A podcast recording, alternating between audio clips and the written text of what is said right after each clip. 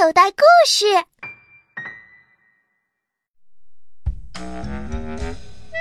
小老鼠丢丢系列童话，美味的松饼。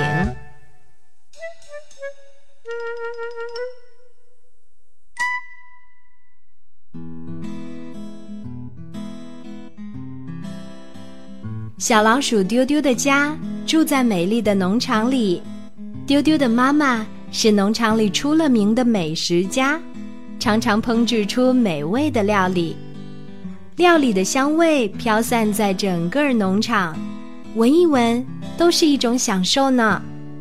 可是妈妈有一个大大的缺点，那就是记性不好，常常丢三落四，甚至还会把丢丢给弄丢了。有一次，丢丢想吃美味的松饼，丢丢妈妈就带着丢丢去寻找制作松饼的食材。他们经过母鸡妈妈家，母鸡妈妈刚好不在，窝里那一颗颗鸡蛋看上去又大又有营养。丢丢妈妈高兴坏了，抱着一颗大大的鸡蛋，欢欢喜喜地跑回家。她竟然把丢丢给忘记了。小老鼠丢丢等啊等，妈妈一直没有回来。再后来，母鸡妈妈带着小鸡宝宝们散步回来了，见到窝里少了一颗蛋，小鸡宝宝们愤怒地对着小老鼠丢丢的脑袋啄啊啄，吓得丢丢撒腿就跑。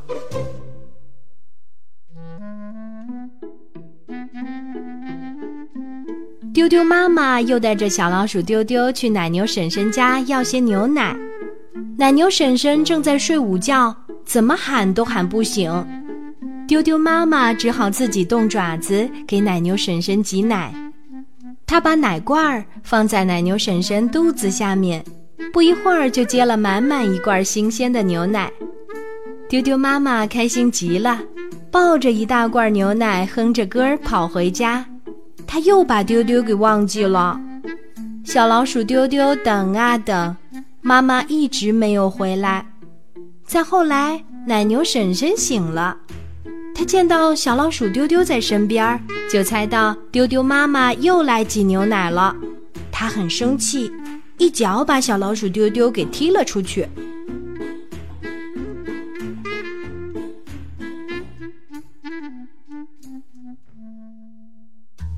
鸡蛋和牛奶都有了，还差面粉才可以制作美味的松饼哦。丢丢妈妈想到农场的粮仓里就有麦子，麦子去壳之后就可以磨成雪白的面粉。可是粮仓门口有一只大黄狗看守，根本没办法进去。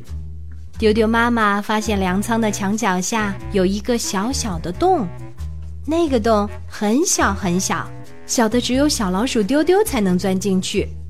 丢丢妈妈想，终于有机会让小丢丢单独完成任务啦。丢丢妈妈派丢丢钻进去找麦子，聪明的丢丢很快就找到了。当这个小小洞口哗哗流出麦子的时候，丢丢妈妈用布袋子对准洞口装了满满一口袋。她太兴奋了，蹦蹦跳跳地驮着一口袋麦子跑回了家。他再一次把丢丢给忘记了。丢丢在粮仓里对准洞口问，妈妈，这些够了吗？这句话没有被妈妈听到，却被看守粮仓的大黄狗听见了。大黄狗恶狠狠地扑过来，叼住小老鼠丢丢的尾巴。小老鼠丢丢哭着求饶，大黄狗才放了它。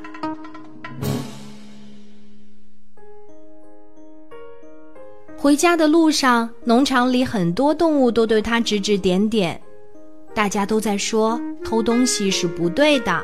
丢丢一边哭一边想，以后我一定要做一只不偷东西的小老鼠。回到家，妈妈制作的美味松饼已经香喷喷出炉啦。看着哥哥姐姐们吃得那么开心，小老鼠丢丢却一点胃口都没有。丢丢妈妈看出了丢丢的心事儿，她把松饼切成一小块一小块，装在一个个漂亮的礼物盒子里。